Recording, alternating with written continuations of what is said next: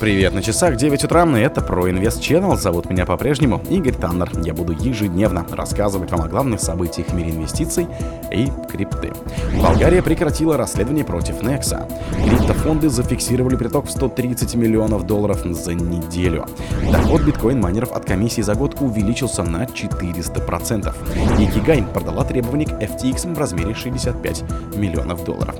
В Астане закончено следствие по делу нелегального обменника с оборотом 700 745 тысяч долларов.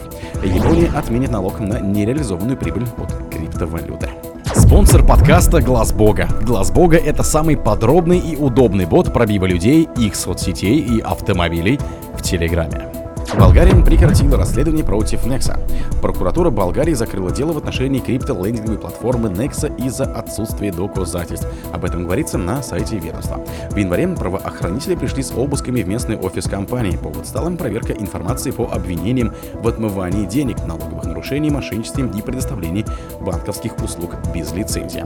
На этом фоне Nexa зафиксировала существенный отток клиентских средств. В том же месяце компания заявила о планах подать суд на правительство страны и добиться компенсации компенсации. Однако в ходе расследования прокуратура так и не нашла доказательств совершенных преступлений. Нет доказательств преступной деятельности в различных формах соучастия с целью осуществления банковской деятельности без соответствующего разрешения. Также не было найдено доказательств отмывания денег. К обвиняемым также не были собраны доказательства налоговых преступлений или компьютерного мошенничества, говорится на сайте.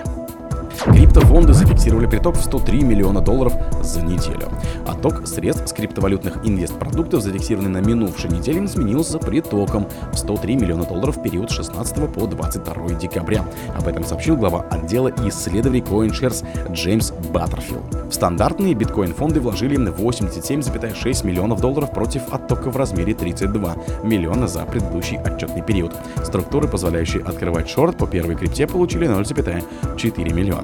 Приток в ETP на основе эфира составил 7,9 миллионов. В инструменты на основе Solana вложили 6 миллионов, тогда как из продуктов на базе Litecoin и Avalanche вложили 0,4 и 2,6 соответственно. Доход биткоин-майнеров от комиссии за год увеличился на 400%. Средний объем средств, получаемых майнерами первой крипты от комиссии ежедневно превысил 2 миллиона долларов. В годовом выражении показатель вырос на 400%. На это обратил внимание сооснователь Джеймсон Лоб. Общий доход добытчиков биткоина за 2023 год составил около 10 миллиардов долларов, а за последние 15 лет 57 миллиардов. Данная оценка предполагает, что майнеры моментально конвертируют полученные активы в фиат, однако, по словам Лоппа, они зачастую прибегают к стратегии холдинга. Согласно данным в Block Research 23 декабря, доходность майнингом достигла двухлетнего максимума. Икигайн продала требования к FTX в размере 65 миллионов долларов.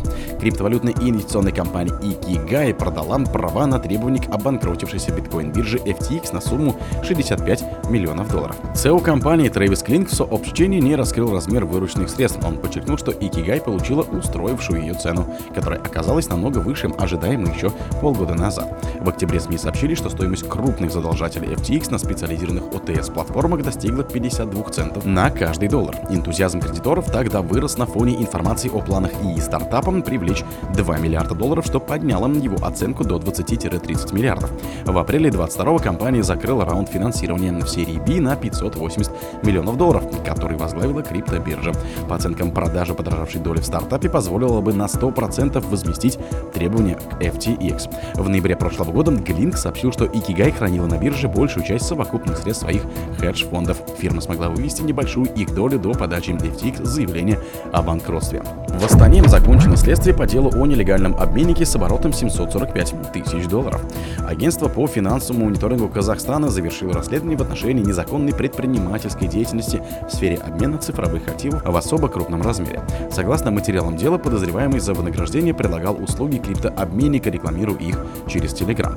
Он работал с физлицами, в том числе нерезидентами. В общей сложности с февраля по июль фигурант реализовал сумму более 342 миллионов тенге или 745 тысяч долларов. Напомним, что с начала 2023 года АФМ Казахстана остановила деятельность 980 нелегальных площадок по обмену криптовалюты.